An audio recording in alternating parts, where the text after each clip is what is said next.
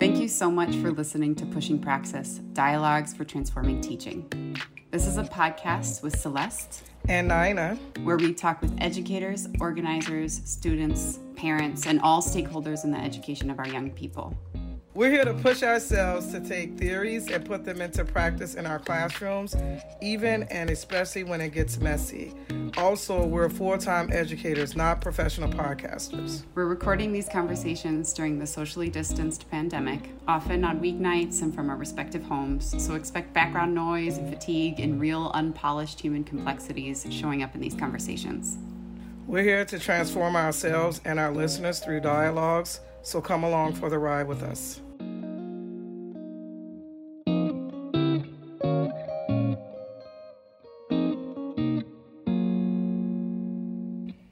Hi, Celeste.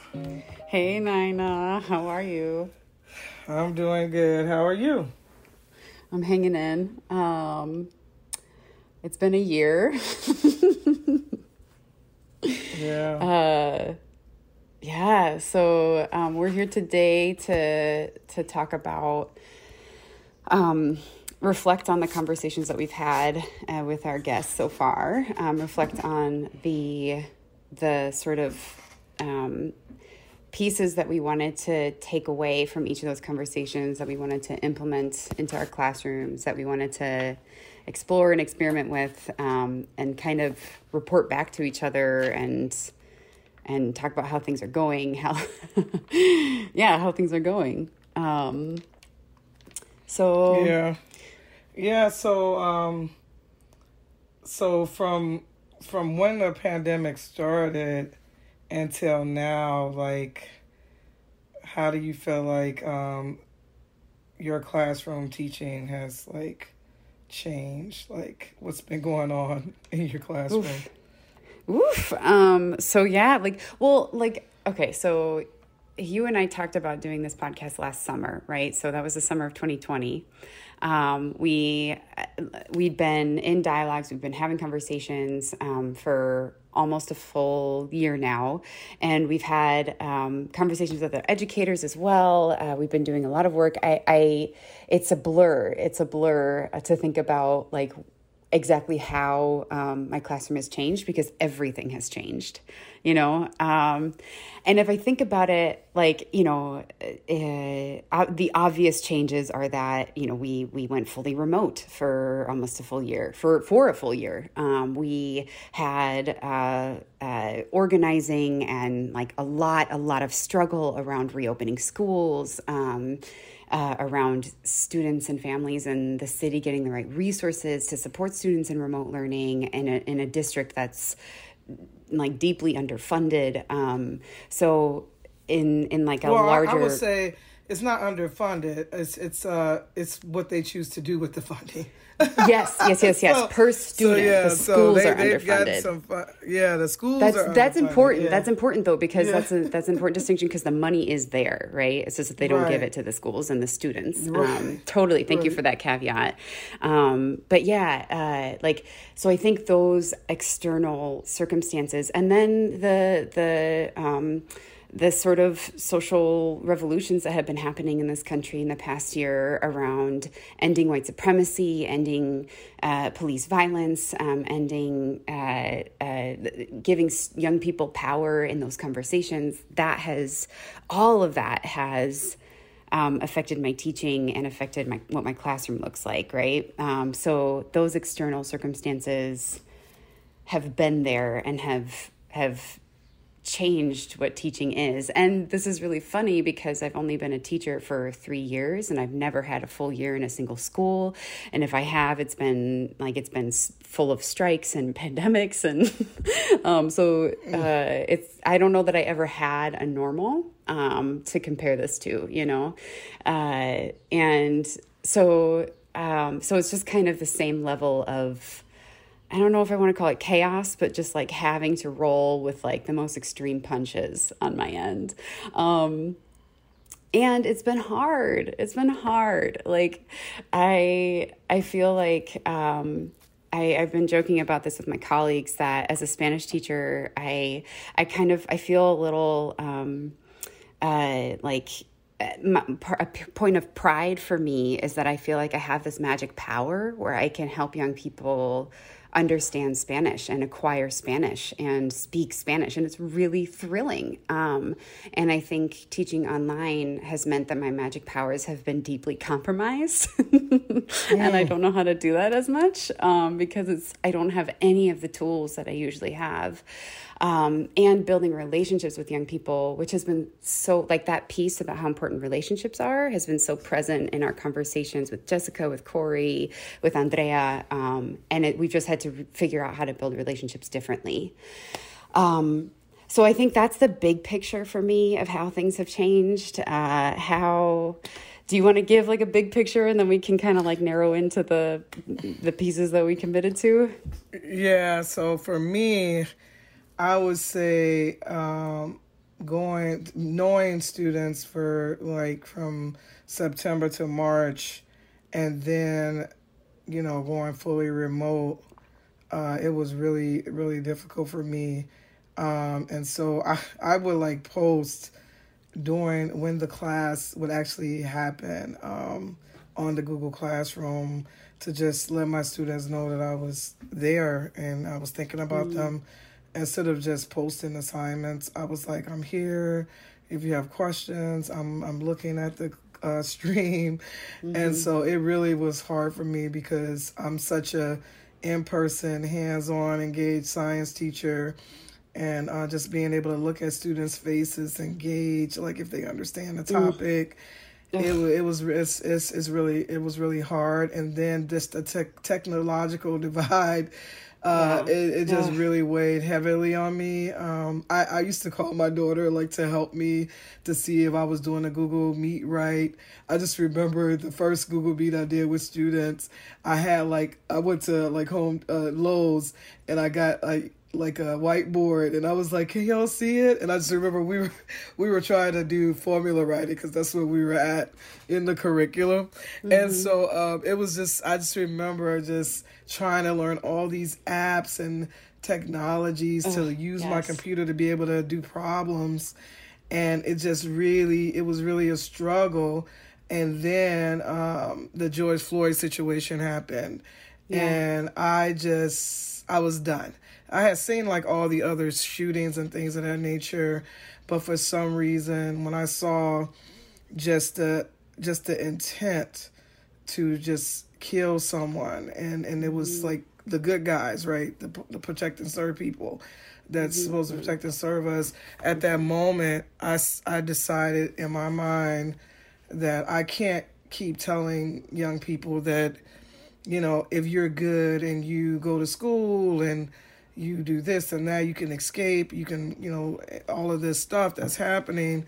Um, but it's it's just really not true, you know. Mm-hmm, and so mm-hmm. I decided at that moment that no matter uh, how smart I am, no matter how good I am, no matter if I follow any rules of society, that I'm still going to be judged based on the color of my skin. And I guess that just kind of sat with me, and um, I just began to look for ways to teach my students about, uh, you know, racism, like the different levels of racism. And so I taught them about internalized racism, systemic, mm-hmm. interpersonal, institutional. So I just began to like really hone in on it.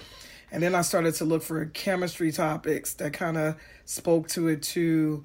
Uh, and so I just remember having a dialogue about George Floyd. Um, and and just giving my students a space to kind of talk about how they felt mm-hmm. um, and you know i wasn't surprised but just early on young people just really valuing property damage over mm. a person's life and i just had to you know talk to them about you know what it is that I, I I value, and not that um I I support looting or anything of that nature, but I was just kind of trying to get them to understand that collectively we we have to look at this situation because mm-hmm. it's going to impact our it's going to keep impacting us uh, and we have to decide how we're going to deal with it and not to try to be better than it right we have mm-hmm. to really grapple with it and be like you know, racism exists and and and and, and you can't get you can't wash the black off you. You can't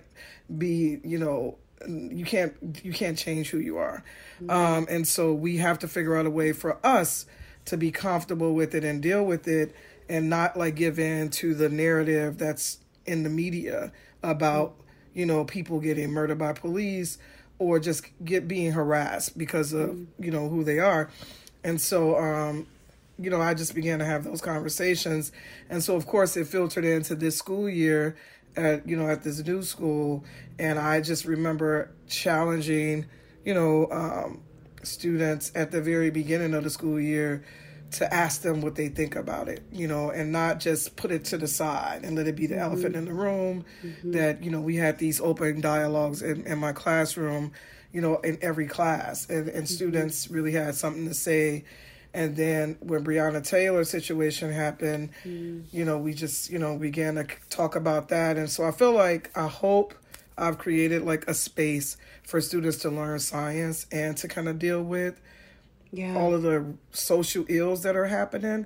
And when they come into class, they know that I, I care about the social ills and I'm not just teaching science, teaching science, teaching science, yeah, yeah, but I care about the social ills. And so that's, that's kind of where the big picture for me where my blackness collided with my, my with my science teaching head on, um, and it just mm. said, you know, you can't just be this good person doing these good things and, and ignoring the fact that this racism is endemic.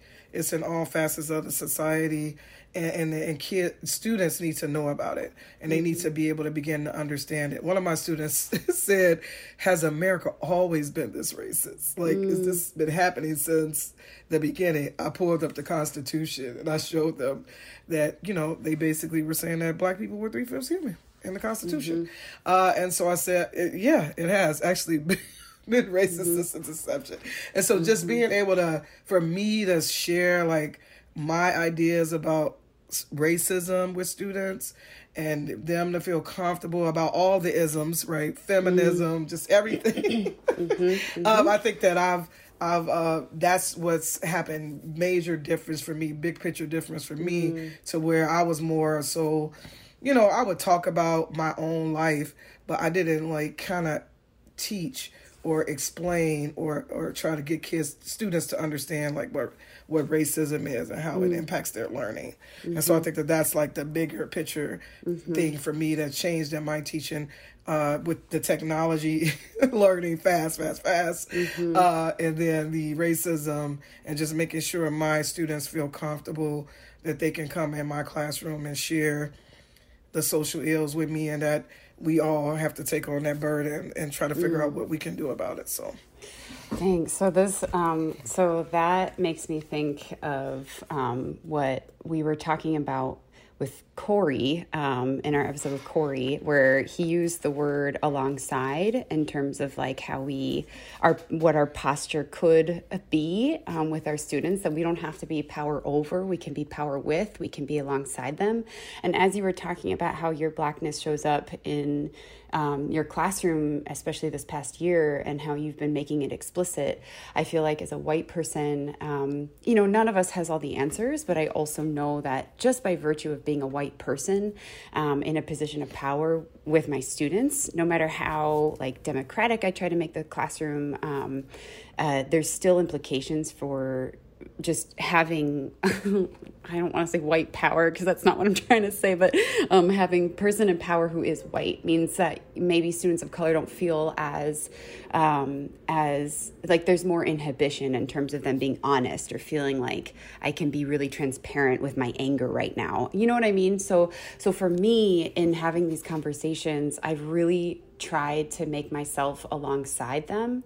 Um, so like for for example. Um, when Adam Toledo was killed. Um, this happened uh, a matter of weeks ago in Chicago, in our very own city, a 13 year old who was um, shot dead by the police. Um, uh, and I haven't watched the footage, but uh, the the response from the mayor's office was callous, to say the, the least.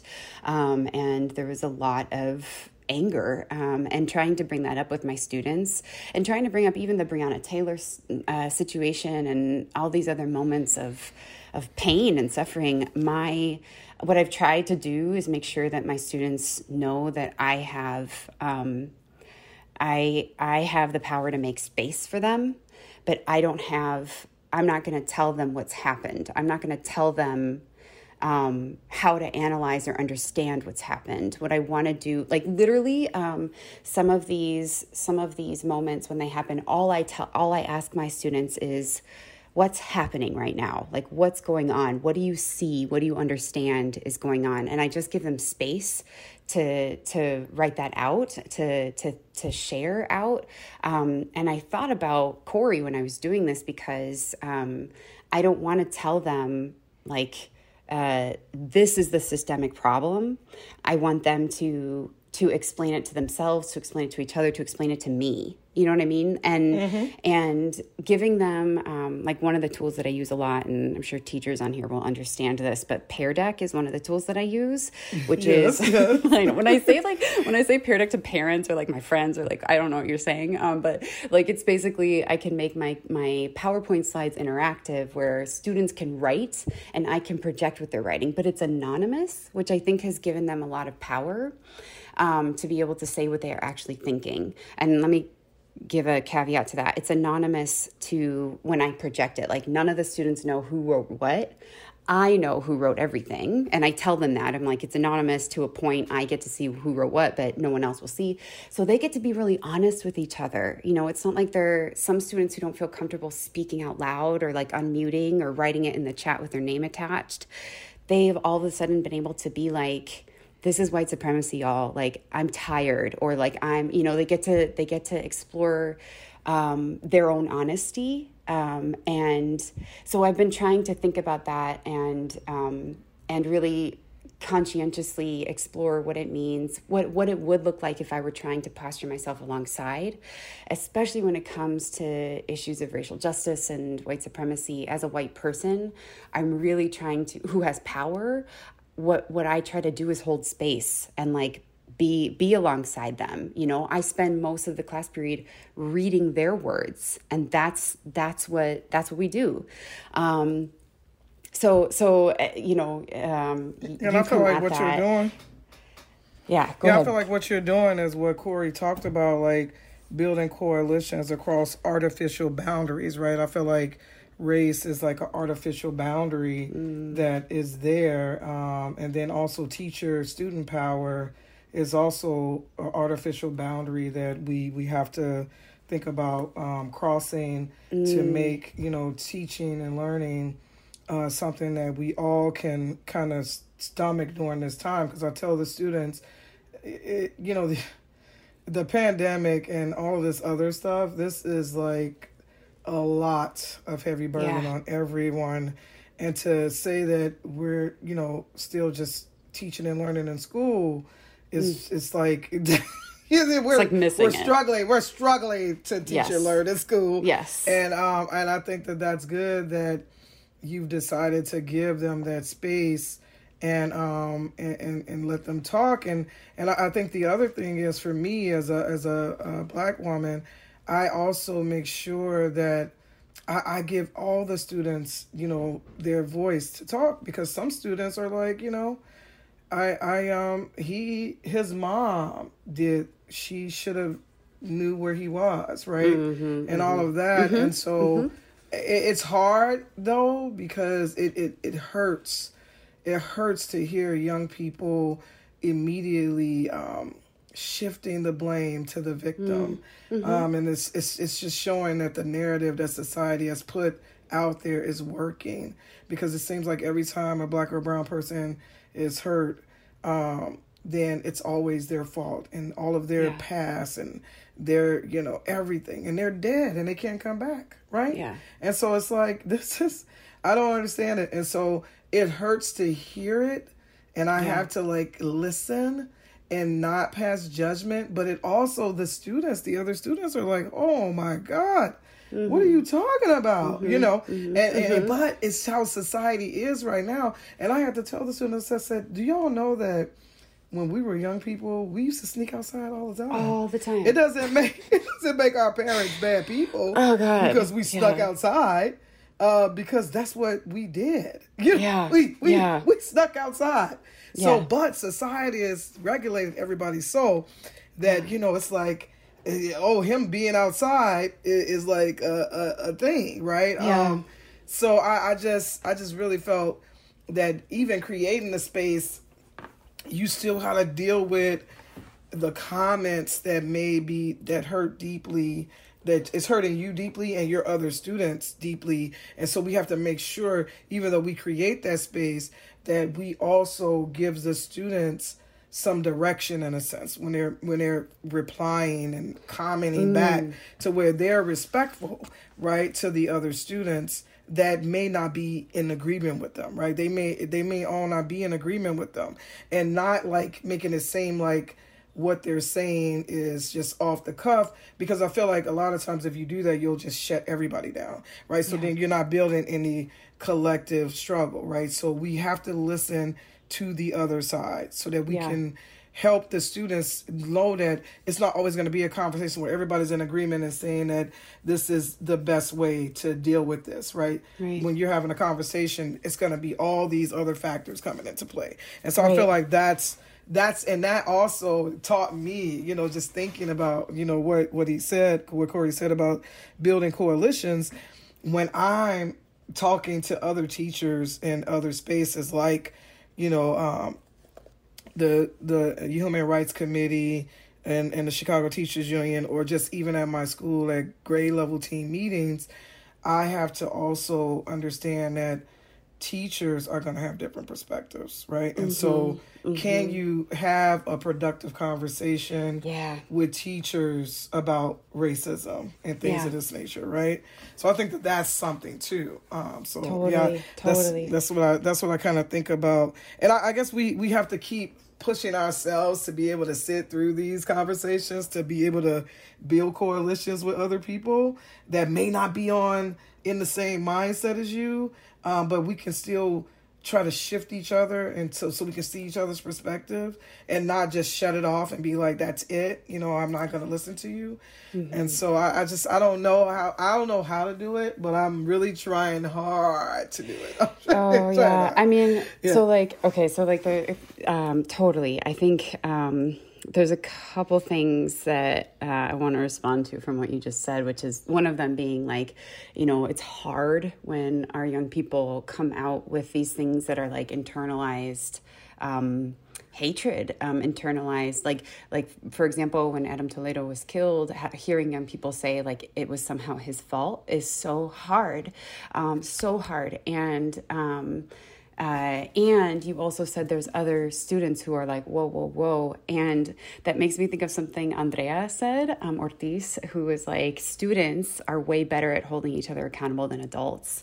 And I think it's that thing again where like we have to like if i'm really thinking about myself my job as holding space when that when those like really rough conversations come up then that means that i hold space for students to dissent to like to to disagree with each other. Um, and it comes back to what we talked about with andrea which was collective agreements. Um, so like uh, you know before those conversations happen i don't do this every time and like i really need to practice like using collective agreements more consistently. Um, but uh, but if i can foreground those conversations by reminding everyone what we all agree is like a healthy way to to be in relationship with each other that if i remind them of those agreements that we all said like yes these are good then that's what we're going to center as we have these conversations. So dissent is not only okay it's welcomed it's encouraged and we have to learn how to do that with love. And i've it's incredible. I've found like i have some students who are really far right and some students who are really far left who disagree deeply. And then um, and and and express that disagreement. And then a couple days later we have like a we do talent shows in spanish class because why the heck not? Um and they like they cheer each other up. They like they like are each other's hype hype man with with their talents. There's just so there's just like there's ways where they hold complexity that i think you know what you were saying where like we have to build relationships as adults like we can learn from. And it comes back to that alongside piece that Corey brought up that I'm like, yes, like I I learn from my young people. I have goosebumps just thinking about what I've learned from them this year. Like it makes me emotional to think about I know it's been hard. I know I've had students who've had low points, um, who've experienced immense tragedy, who've even like cheated on my assessments, like things that I that I know to be true, and like still the um, the incredible like reflectiveness, the way they relate to each other, the way they um, they stay transparent about their struggles. Like there's so much that I have to learn from them. Um, so uh, yeah, this, yeah, I, so the, yeah. Yeah, go ahead. Yeah, go ahead. I, I, t- I definitely agree with that. Um, learning from my students, uh, especially being at this new school, um, I I uh, I had started doing um, cogenerative dialogues. Um, oh, can you say more about that for people who don't know? Yeah, so cogenerative dialogues is where you actually give students uh, space and kind of like give let them tell you about your instruction and how oh, it's, it's, going terrifying. for them and how they feel and um it, it's it's like really something at my old school um they were like miss hike we know you think that you're like really like got everything under control but you really need to be looking because no. people aren't really paying attention like you want them to and and so oh. and sometimes we're in our groups you know they're not really doing what they should be doing and but we you really need to be looking more because it's, it's a lot more stuff going on in the class. And wow. I really felt like at that time, you know, 25, 24 years in, that I had like the classroom management under control. And that kind of like hit me like in my gut. Like when they oh were like, God. no, no, you don't have it under control. Wow. you need, Wait, first of all, you need like, to be seeing. Just like, thank you for sharing that because, um, like, first of all, it's, it's, I said terrifying when you said, describe congenital because I'm like, that's so vulnerable. That's so vulnerable to be like, all right, young people, like, tell me your honest opinions. And it's so important. And for you to admit, like, I, I mean, that I, there is, if I saw myself on video teaching, I'd be like, oh my God, you know, like it's, there's so many things that we are just aren't going to do perfectly. But I'm just grateful that you have like the, the strength of character to be like, I was not doing, you know, my classroom management the way that I wanted to, which is the thing that I think teachers are very like no, they told about. Me, you know, I, I, didn't think it was a problem with my. But you're saying that on this podcast, which is like such vulnerability you need to get it together with that. I was like, what? Me? What? What are you talking about? And so uh, it was so funny because um, a lot of people, you know, see me as like the disciplinarian teacher, like I got it under control. And to I was that's the last thing I thought that they would say. You know, I, I, didn't think that they would say that. And so I just was laughing so hard. Um, and I was Wait, like, you were laughing? You Did that not keep you yeah, up I laughed because I just was like, Are y'all serious? They were like, Yes, Miss like so and so, so and so. They started like naming examples of students and what they were ah. doing, like when I was oh, teaching oh, and stuff. It was just crazy. And so I was like, okay, I'm really gonna be looking now, and I just need y'all help too, um, to help me, um, because that's another part of the cogenerative dialogue. It's not just the students giving charging the teacher with like this is what we need you to work on more mm-hmm. for us to help us learn better. It's the students also y'all coming up with a plan in mm. class to kind of work on things, mm-hmm. and so Mm-hmm. they said that they would agree to like kind of helped me out when things were happening. Uh, and then I also made sure that I paid more attention to the stuff that I thought that I was paying attention to. Mm. So um, I did that, and so I think that that was really telling. And then at my new school, in our very first meeting, um, since we're doing these uh, KPIs, uh, say what a KPI is a oh, key performance indicator because we're doing uh, proficiency based learning, and uh, mm. the students were like, um, "It's like, can we just stop doing the Coca Cola phenomena?" I was like, "What?" They were like, "Because we just need for you to just tell us." like what's going on with it what do you want us to learn from it can you just give us the answers i was like no I, was like, I was like no we, we can't I said, um, I said, now if if you want me to like give you the full answer for the phenomenon, then we would have to change. Like I couldn't keep using it, and I said, what what it allows me to do is get you to a higher level of thinking in in terms of modeling, developing and using models. And so if I change it, if I tell you all the answers to it, then I'm going to have to change it, right? And so when they said that, I almost passed out. So this is like I wrote a journal article on this unit in the mm. in the the Coca Cola phenomena is the anchoring phenomena, right? And so I was like, no, mm. and they were mm. like, I was like, so do y'all understand that it's really a teaching tool to help you to do higher level thinking, mm. and um, can do you can y'all agree to just kind of go with me with this? Um, or I could give you the answer and um, then I would have to pick something else, right, uh, mm-hmm. to like kind of use. And so then I also reminded them of the other examples that I had given in class about modeling. Mm-hmm. Um, and so, but they just really wanted to know the answer to the Coca. You know, they're like, just tell us what it is, you know. Mm. And I just, I, I tried to, you know, I explained them from the teacher side like why I wasn't giving them the full answers, mm-hmm, right? Mm-hmm. And so then they told me, they gave me permission. They said, no, you can just keep doing it if it's it's something that you see helping us to learn this concept. Just keep doing mm. it. And they mm-hmm. they agreed. And then later on, I did because um, I do the co-generative dialogues, but I also do unit reflections where after a unit I let them tell me what helped them understand things better in the unit and things that didn't. And so they actually uh, said that the Coca Cola phenomenon did help them. Hey. And so I was I was so happy because, but that was like you know, and knew these are things that you I I didn't think that they would talk about something like that in this mm. meeting, right?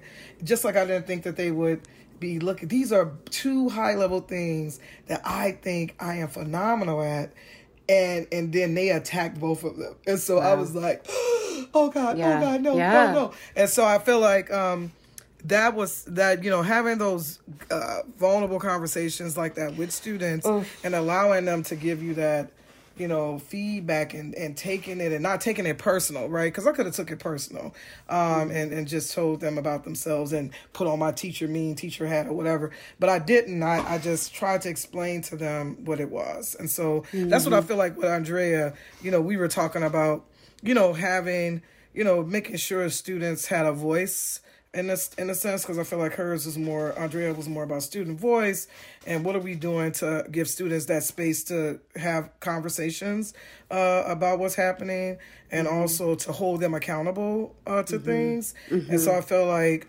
mm-hmm. um, that was something that I was doing and also um, the just more time to kind of during class to kind of think about just kind of take a break from it. And so mm-hmm. we talked about uh, doing like meditation. Mm-hmm, and so mm-hmm. um, I found like a five minute meditation. So some of my students voted on the reflection to do meditation, and some voted to do music. And so we've been having like five minute music breaks or five minute meditation. And we, mm. I've, and I just to be honest too about this, is I've only been able to like really do a lot of stuff with one of my class periods. It's my seventh period class, and mm-hmm. I have mm-hmm. five. But in my seventh period class, for whatever reason, we've had like a, a better, really uh, vulnerable conversations with each other. And most of the kids in the co-gen are my seventh period kids.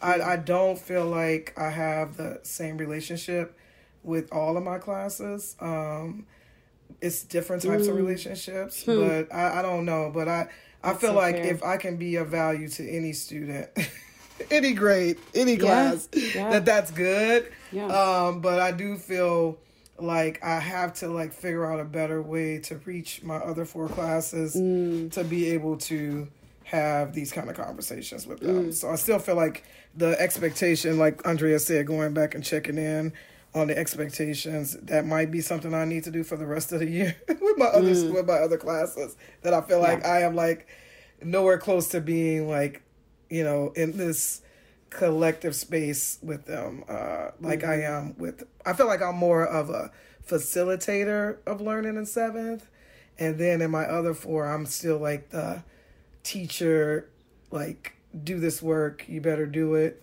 Mm-hmm. Um, so I just don't feel the same. Uh, mm. So I don't know. But anyway, how how do you mm. feel? Like, do you feel like with your collective, like what Andrea was talking about in terms of collective agreements, how, do you mm. feel like you've been doing it, checking in? Yeah. Well, okay, wait. So, first of all, just to go back just a second, the co generative dialogues, if people want to learn more about that, they could read um, Chris Emdin's work. So, he's, I think, the the person who that term he, or that idea originated kinda, with, right? No, no, it's, it's or he popularized it. He popularized Tobin it, and yeah, I think okay. he his his reality pedagogy is yes. where I kind of learned about it a little bit more. He's kind of yeah. put it into practice more, I would say. Yes. So yeah. him him saying you. how to put it into practice and a couple of other people too. But cool. we'll provide like resources uh, on the website in about the show this. notes. Ooh. Yeah, in the show notes. Yes. Ooh, yes. Ooh, so uh, official. So, but yeah, I, I think that it's it's reality pedagogy. Christopher Emdin, he's definitely kind of helped me uh, this school year, like just trying yeah. to hang on by a thread. I'm hanging on by well, a thread. I um, love. I also yeah, so, like. I I really appreciate what you were saying about like different class periods having like diff- you have different results in different class periods because it's so true. So it is so. I just want to reflect back to you um, or like validate that like each class period. It's like it's like each class period, if each class period were a different person, they would have wildly different personalities.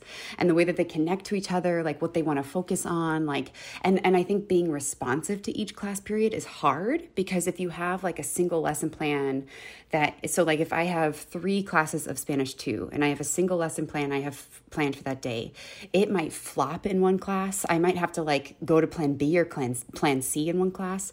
In another class it might be like, "Oh, they loved it. They totally got into it." You know, it just really depends. And like we just that comes with that is the dynamic territory that teaching is in. And that's just the way it is. So i appreciate you naming that because it's something i i forget about. Um, and it just is the way it is when you're working with a group of 30 young humans you know? Um, yeah uh, every class is going to be different. It's just totally. gonna you can't and i can't be telling people like only about seven and I can't, I get like my my my first your favorite. If, uh, not favorite sorry. Ah.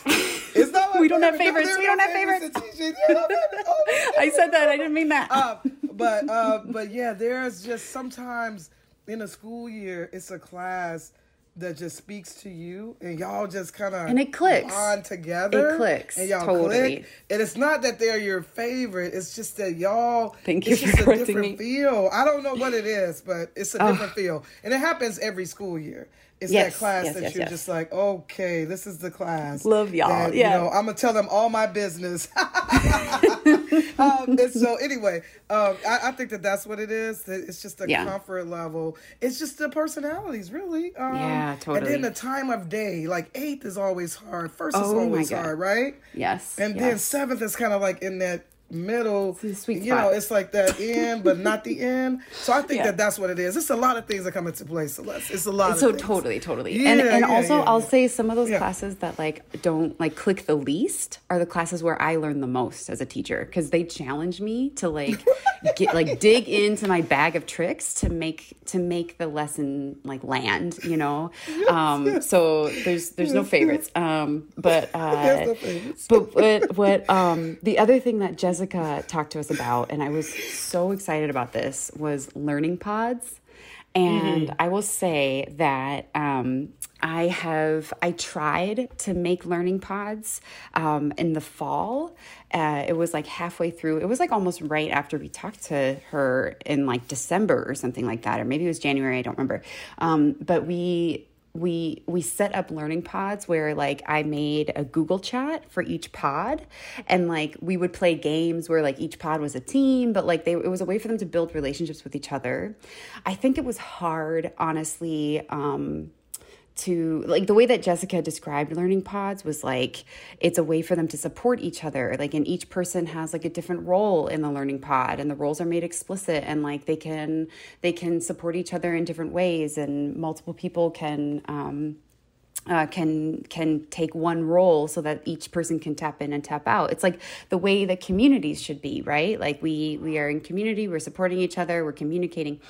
I think like the only thing that I could really get them to do with the learning pods, like I don't I if if more conversation between people in learning pods took off, it took off like without my seeing it honestly. Like I, I think the only thing i was able to do with learning pods because we were in virtual spaces was make them teams so that they play competitively against each other and like just have fun with each other. And it was these games that were like all spanish based but like very low stakes. And so it was just fun. They got to name their pods. It was like a little silly. It was just a way for them to like connect with each other on a smaller scale.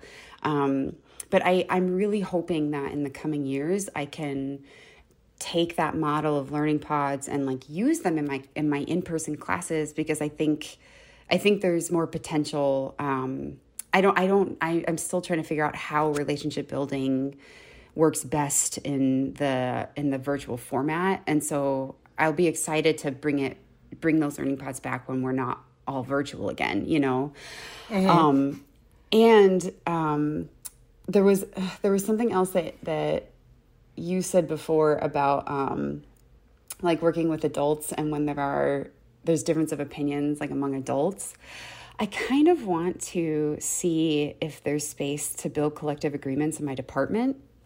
Um, and i'm not the department chair but like i like we have a pretty open you know whatever our department our department is big. We have like uh 25 people in our department because our school is very large. Um, and i and i think sometimes there can be there can sometimes be communication breakdown among adults right? Um, and i and i would love for there to be collective agreements in our department because it comes back to what andrea said about students are way better at holding each other accountable than adults.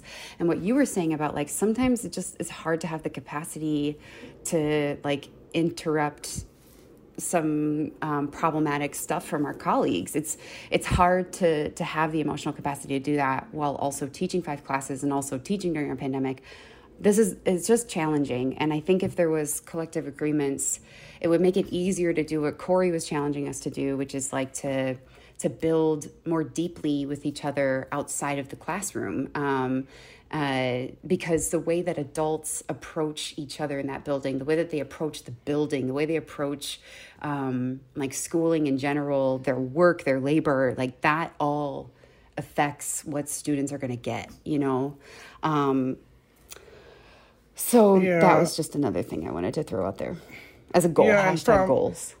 Yeah. And so from Jessica, um, I, have always admired her um, ability to uh, say that you know teaching is political, right? And so mm-hmm. since I met her from the first day, she's like, teaching is political, and you can't like separate it and be like it's mm-hmm. not right absolutely uh, and so i just really took that you know her talking about you know um you know teaching being political and and what what can i do like to help students to kind of get some traction on how they view things that's happening in society. And so um, I, I, um, I had uh, started looking. One of my friends, uh, she was like really involved in the environmental racism over there with um, General Iron, and they were protesting mm-hmm. and doing the hunger strikes and all of that stuff. And every time, you know, before this next unit um, that I was starting, I kept getting her emails about what was happening. She's like, "This is what's happening now," and they're on a hunger strike. And one of the teachers I knew, he's part of the hunger strike. You know, so they it just kept coming up, coming up, coming up. And so then I was like, "Well, how can I use that situation to kind of?" Show my students and give them an opportunity to kind of weigh in on stuff like this. And so we we ended up doing something like with environmental racism mm-hmm. and, and and the students being together. We had them work together. So this is probably the closest I got to like doing pods mm-hmm. or putting mm-hmm. kids together in groups. Uh, uh, we kind of put them together and, and let them kind of really dissect the General Iron situation and, and, really look at the politics and, and, and the harm that's being caused to the Southeast Side residents and mm-hmm. the students. This this is probably the most I've ever heard students talk. And mm. so um, I was like, wow, so this is good. And students had things to kind of say about it. And I had them like in uh, breakout rooms mm-hmm. and we mm-hmm. gave them different sections of the article from The Guardian about it. And they were able to like really have this collective conversation. Some students were writing in the chat, some students were writing on the Jamboard, some students were vocalizing, and some students even said, hey, why don't I know about this stuff? And mm. and how do mm. I get more information? I said, well, you got to be a consumer of news, right? You have to like be looking at the news. You have to be yeah. paying attention to what's happening in the news so that mm-hmm. you can know. I said the reason why I know about it is because I just told y'all my my friend she was emailing us, you know, about it, and so I, I it kept mm-hmm. coming up, and I and mm-hmm. it kept making me think about how can I relate this stuff to chemistry, and so that's what I mm-hmm. kind of did where um, and and I feel like students have more to say uh, about mm-hmm. things when we kind of intertwined it, like Jessica talked about with her lessons, um, intertwine it with the social issues. So making it like a, a social justice, uh, science, you know, issue that you're talking about. And so I've been trying to like. And even though I didn't say that this is what I would do with, with what Jessica told us, I have been trying to really uh, add the political component to teaching my students uh, like she had spoke about in her lesson. And i think that that is really kind of giving my students a little uh, a platform because they have some know-how about situations. Some of my students they live in little village where the implosion happened so we talked about that. Yeah. and we also did like a toxic release inventory so they can look at the pollution in their own neighborhoods. Some awesome. students live by factories that had 11 they had 11 factories that were emitting pollutants in their neighborhood mm-hmm. and they were like, "Oh my god." You know, so I think that that's kind of like even though I didn't say that that's what I would do, I feel like with Jessica uh, just listening to her, and again, I've known her for a while. Um, she always talks about how she brings in the current issues that are happening. Yeah uh, in Chicago or in you know in a nation into her lessons, and I feel mm-hmm. like I can confidently say that I really really tried with the environmental mm-hmm. racism unit and elements. So I feel mm-hmm. like that's kind of where I went with her. I'm still struggling with students holding each other accountable. Um, we had a little mm. bit of it, you know, but not to the level that she was saying. You know, I don't feel like I'm there, yeah. but I do want to try it next year. And then this yeah. is my last thing. So now what I'm doing now, this is what I'm going to try to do. To this is my final attempt to try to make a pod, is to um, the in-person students, right? So they're in person. So now they can mm-hmm. use the chemistry equipment, right? So I'm trying to see if I could create the pods like Jessica was saying with the rows and have be able to have the in-person students they're physically performing the labs and then the other students that are online still have a role in it maybe they collect mm-hmm. the data they're doing mm-hmm. their timing things something's going on with them to create that kind of pod with like that but that's kind of like my last attempt this year but i definitely will be thinking about it for next year so that's where i've been with the with, Je- mm-hmm. with jessica mm-hmm. um, and mm-hmm. how i kind of thought about what to do with Jessica. Uh, you know what my takeaways were from Jessica, and yeah. just you know just accepting the fact that teaching is political. Yeah. And that um, yeah. we can't like separate politics from teaching, right? Because it's there. Right. So.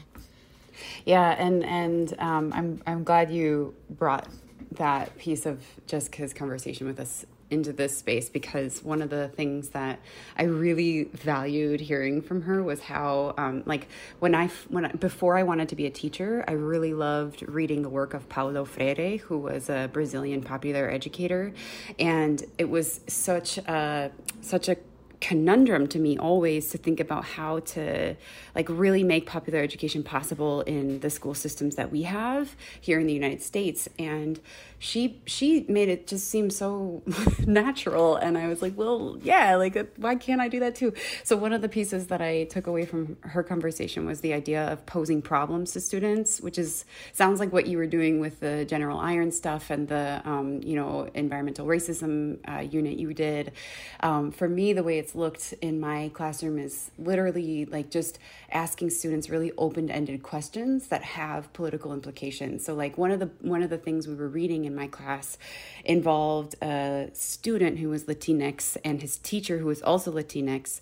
Um, and I I paused and I asked students, um, and we're the, my my thing is that I try to stay in Spanish as much as possible, and so students like we are and aren't able to express ourselves with like the kind of we just don't have the same language that we do in English, and students will um, if something's really important they'll just like spit it out in English, and I will too, but we try to stay in Spanish. So what I what I ask them is like, do you all have a lot of teachers of color? Do you all have a lot of Black teachers? Do you have Indigenous teachers? Do you have Latinx teachers? Do you have Asian American teachers? Like what what's what's the makeup of your your um, of the teaching body that you're exposed to?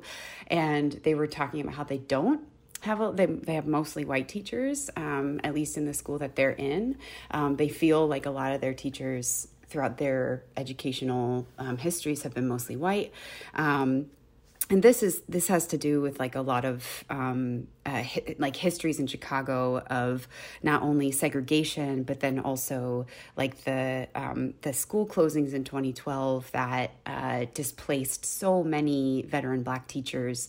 Um, but so it's a there are historic and political implications for this, and so my questions to them were like, is this a problem? Do you wish you had more? Why is it important to have more? Um, or why do you think it's important? Why do you think it's not important? And it just became this bigger conversation about diversity in education and the ability to see themselves reflected in their teachers and and I like I almost this was a small part of this one chapter of this book we were reading and I almost like I almost went into it like on a whim. I hadn't planned to go into it, but it ended up being a three day conversation with my students. And it was mm. powerful. And all I had to do was ask them questions. And that to me is like, like that's what I want. I want to be able to facilitate dialogues with my students where all I'm doing is I'm posing problems to them. Where I'm saying, like, this is a thing in our world. Is that a problem? The other thing that we did was we talked about, um, well, right now we're talking about um, environmentalism and if, whether or not it's dangerous to be an environmentalist. Is it dangerous wow, to, to be. Awesome. I'm excited. Um, yes. Yeah, yeah. Well, because, you know, at first, a lot of my students are like, no, it's not dangerous to be an environmentalist. If you're recycling, if you're blah, blah, blah, that's not dangerous.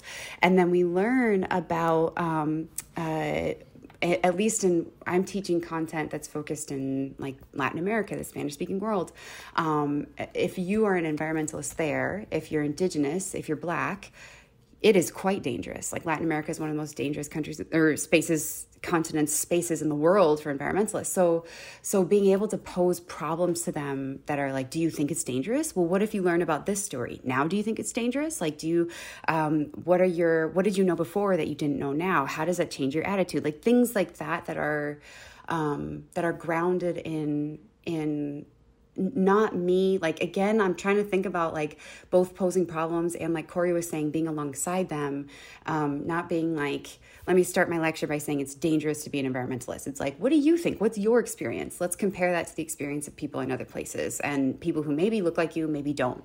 Um, yeah, so, yeah. That that's that's important because, but I also think too, um, you can, you know, you you do have to um, some things that like you said they they may not think it but just to pose that question to where you know they're like you know well why do i need to learn about chemical formula writing right?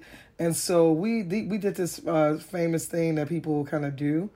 Um, we we uh we tell them that about a dangerous chemical called dihydrogen monoxide. And uh-huh. we convinced the students that dihydrogen monoxide is very dangerous has all these implications and, and impacts on people. And, and and and we captivate them in the conversation about it. And then we say do you think we should ban dihydrogen monoxide? And so we i've convinced the students almost in every class that we should ban it right? Just by me talking to them and telling yes, them right? Yes. and so they were just like when i showed them the formula they were like hold on. It, dihydrogen monoxide is water I'm mm-hmm. like, yes. Mm-hmm. I said, but see, media and and and and any type of stories that you're seeing, if you Beautiful. don't know and do your homework on it, Yep. you're gonna get caught up in it, and you're gonna be putting it on your Facebook page Yep. or your social media, Instagram, talking about some bad dihydrogen monoxide. and I said, so this is why it's important. Like, even if you're not gonna go into chemistry in college. That you know about what these issues are, and so that when you look at the general iron situation, what is lead? What what are the implications of the lead and all these other elements that are impacting the southeast side of Chicago? Why do mm-hmm. you need to know about the science behind them? You know, and so a lot of the students were like, "Oh, you Yeah. know." Now I don't know if it'll turn into like extremely high test scores or not, but I do feel like they were more engaged when we were when I was convincing them that dihydrogen monoxide was. I mean, they were voting in the chat. They were like, "Yes, ban the Kids that had never voted in the chat before, they were like really into it. And so I just think that you know some of these uh, topics, like is environmental. Uh, being an environmentalist dangerous, and it is right. Um, Yeah. and, and and and students, but in in society, you know that narrative is pushed. It's like a nice thing. Recycle everybody. Hoo hoo ha. Yeah. This is wonderful, but they don't understand like the other, the bad side of it, right, and the dangerous sides of it. Yeah. Uh, and I think that that's really awesome that you're kind of pushing the envelope and showing them that you know it is some dangerous stuff to be doing, right? Um, Yeah. and, and you really gotta you know understand it. That the mm-hmm. climate change people they have really been taking a hit. Like people that are mm-hmm. i guess you know fighting for climate change and mm-hmm. people to be held accountable for it and and, and for you know the us to stop and and you join back in with the other nations. So i think that that is like something that's a talking piece. Like you said you can do problem posing with, with your students and, and and we need to bring some of these issues to the forefront for them Yeah. because Yep. they're not like necessarily gonna know that this is an issue sometimes they do sometimes they don't Right. um some students had heard about the stuff that's happening in the little village with the coal power plant because they live over there and their brothers and sisters uh, are familiar with LVEJO um, the Little Village Environmental Justice Organization. So it's like we we some students do have that prior knowledge and background that will come out in the discussion. Yes. Um, but we also need to be bringing these things up so that they can have a discussion right, Right. about it, Right. and not Right. like separating it out and just doing our traditional. This is what you need to know for these subjects. Yeah. Yep. Totally. Totally. Yeah. so yeah. Um, so yeah. So yeah. I, I also just wanted to throw out like one other thing, and I know we're um, maybe closing out soon, but um, one of the things that I have been struggling with as we like, you know, you and I try to um, uh, to be transparent for anyone listening. It's taken us months to schedule this conversation, and I think part of it is because this has just been part of my language a fucking year it has been a year and like just finding the the capacity um to to take on more has been hard. And the these conversations like give me life. Like i like i genuinely get so much from them. Also though like i've been struggling this year with this like expectation versus reality thing and the what what um, what's expected of teachers in schools versus what we are actually capable of providing. Um, like so much has been put on schools to be like the healing space the learning space the critical thinking space the uh, social emotional learning space the like call all the families make sure you have good relationships blah blah blah. Like all of the things are supposed to be addressed in schools. And what that means a lot of the time is that it's the worker no 100% of the time is that it's the workers who are making that happen. And i've just been struggling with like how how this year especially has made it so obvious that we can't be martyrs. Like we can't martyr ourselves um, for this work. It, we there's we and like we can't be we we have to do away with that like savior complex because and and we have to respect our own boundaries as human beings and as educators. And it's been hard because we care deeply about our students. And if they ask us to do something it's like yes like i want i want to help you grow. I want to help you like live your best life and all the things. And like boundaries are so important. Um so I, it's just th- these are like a little bit of half thoughts, but it's something I've been like sitting with a lot about how like we we I, I'm glad that we kept rescheduling this in a way because it meant that we were noticing when it was like I actually don't have capacity. I don't have capacity. I have to put up a boundary here, here, and here. Like that's to me that's growth and and if this podcast takes a long time to build that's okay because you know what we're full-time freaking teachers right, right. which We means we work we overtime do it all, you know, it's a lot. Right, And right. it's just been so heavy. Like some Yeah. of the stories, you know, you probably wouldn't have taken them so deeply, but the fact that you're like stuck in the house all day long to consume all this information and then you're trying to figure out how to be a good uh, simultaneous teacher now you know and, yeah. and, and I, I just remember you know uh seeing like the Daunte Wright you know situation and how he he called his mom and I, I just looked at him and he he he just reminded me of my son and my son is in college in maryland and i'm just like oh my god. You know i called my son uh, when I saw that, and then when I saw um, the video where Adam Toledo did have his hands up, my heart just broke because I, I just I remember the attorney said that he had the gun in his hand, um, and so uh, before time in court or something, and, and and when they showed it, I said, "Oh my God." he did have his hands up. And it just broke my heart and i just cried and i just told my son i called my son.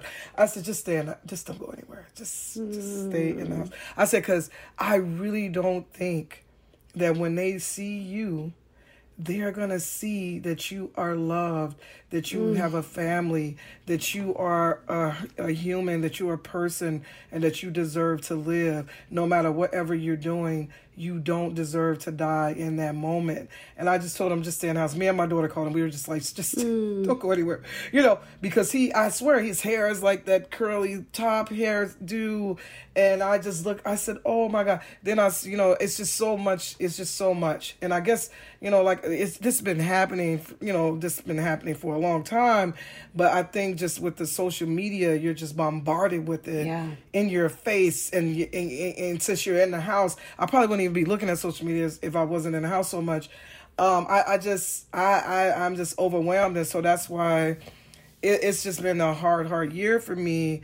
And, and, and, and I just, and I, I know, I don't know, my son, he's still positive about things, but I just don't know if I was a black male, how I would be processing all of this. Like, I don't even know how they process it and still get up every day and go outside. Right. Mm-hmm. And so I'm just like, oh, oh my God, you know, just all of that. And that trying to like, being empathetic to that yeah versus like oh these are the rules and people should follow rules i think that that's really been it's like not just in like with my son and the police brutality stuff but just in school too the rules. And so i think in future episodes just that hidden curriculum like what are we Yeah. doing as teachers to to kind of help help students kind of process all of this stuff? And what is the hidden curriculum that we're promoting in class? Like when mm. you you look at the dress code you look at you know who's supposed to be smart in this subject and not you know i think that that's uh, some of the future things that i would be willing to kind of be thinking about for future podcasts. Like what what is really in that hidden curriculum? Like when we're telling kids to go through the metal detectors when we're and, and there haven't been any mass shootings in chicago. Yeah. so inside Yeah. of schools right? Um Right. and so why do our students have to go through the metal detectors every day? Uh is it the assumption that the black and uh, Latinx students and Asian students are more dangerous uh, than these other students at other schools. So why is it there? Why do we have to have the police? Why do mm-hmm. we have these dress codes? You know, mm-hmm. why why are we teaching that? And then why do some teachers spend a a whole class period just addressing kids about the dress code? Like, mm-hmm. how is that like a barrier to teaching and developing relationships with students? So those are some of the things that I think about that I have to like reckon with because I am a rule follower, right? If they say this is the rule, I'm gonna kind of talk to students about it being a rule mm-hmm. because I'm a rule follower. But now I'm questioning that. like whose damn rules do I need to be following? What's yeah. gonna be what's gonna yeah. be in the best interest of these students? And is this rule really valid? Like what is yeah. going on with this rule? Right. Like, right. you know, and what is what's the origins of it? Like where did it come from you know so i just i just kind of think about that now and so i yeah. feel like if we start questioning and interrogating things more as teachers um not that we haven't been but just really like all of these structures that are already in place like what is the purpose of it? Like, yeah, why are we totally. doing that? So and, those are some ideas I have. Yeah. Yeah, uh-huh. and like also why, like, um, you know, why are we upholding them? Like, who who benefits from them? Do we benefit from them? Do students benefit from them? Like, what's the who? Right. How is power implicated there? I think the thing that yes. I, I wanna that I've been thinking about too, and it comes back to what um, we talked about with Andrea as well, which is like the idea of creature comforts. And this is uh, maybe the last thing I'll share, and then we can. Um, but uh, uh, the the thing about creature comforts is like it. I I want to extend that from my students to also the adults in the building because when we are like fried, burned out, um, completely like exhausted, wrung dry, like that doesn't that doesn't serve anyone. That that serves like our own sense of maybe like servitude and moral superiority. And it also like does nothing for a student's education ultimately. Like i think there's more there needs to be more space where we are prioritizing the healing of educators as well um, yes. and how important that is. Like i think there needs to be spaces for educators of color. I think there need to be spaces for um, who experience a different level of racism and microaggressions on a daily basis in our schools. I think there need to be spaces for white people to heal from like the the erasure of of our own humanity when we when we um, perform white supremacy. I think I think healing is important and also just like rest, like making making those things also part of our curriculum. Like what is what does that look like? Th- these are like really aspirational things for me. So when you say, I'm really sorry, important. so let's. What did you say when you said white people? What I could I couldn't. You said it so fast. White I said so fast. I know I talk too fast. Heal um, from like, racial erase. What? Say that again. I, I think yeah. I think when when white people like benefit or enact benefit from or enact white supremacy, that deteriorates our own humanity. As a white person, oh, I am less in touch okay. with my humanity when I'm like mm-hmm. on the white supremacy train. Um, okay. And like, so, you know, saying. technically we're all on the white supremacy train, um, but when we're not fighting against it, when we're not fighting against it, that also, um, I think white white people are less in touch with their with their full humanity.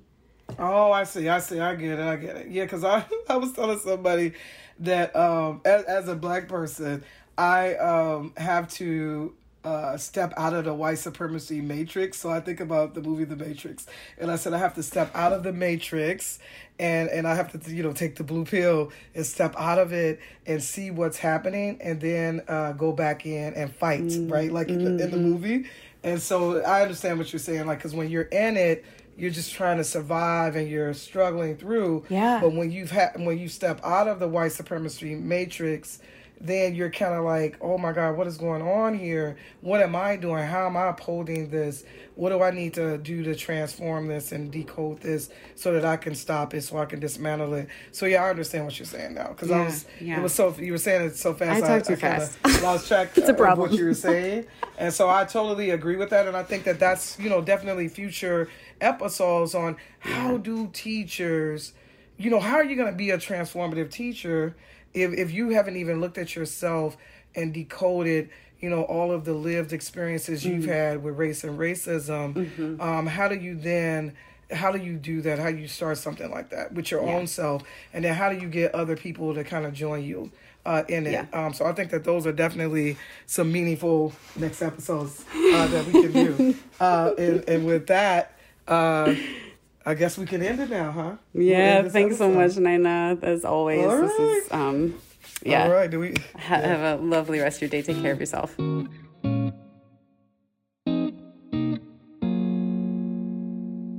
Thank you so much for listening to Pushing Praxis Dialogues for Transforming Teaching. We hope you enjoyed the episode and we encourage you to like and share this content with your community. Follow this podcast on Spotify, Apple Podcasts, or wherever you get your podcasts. Also, get in touch with us on Facebook, Instagram, Twitter, or email us at pushingpraxis at gmail.com. Check out our website at pushingpraxis.org.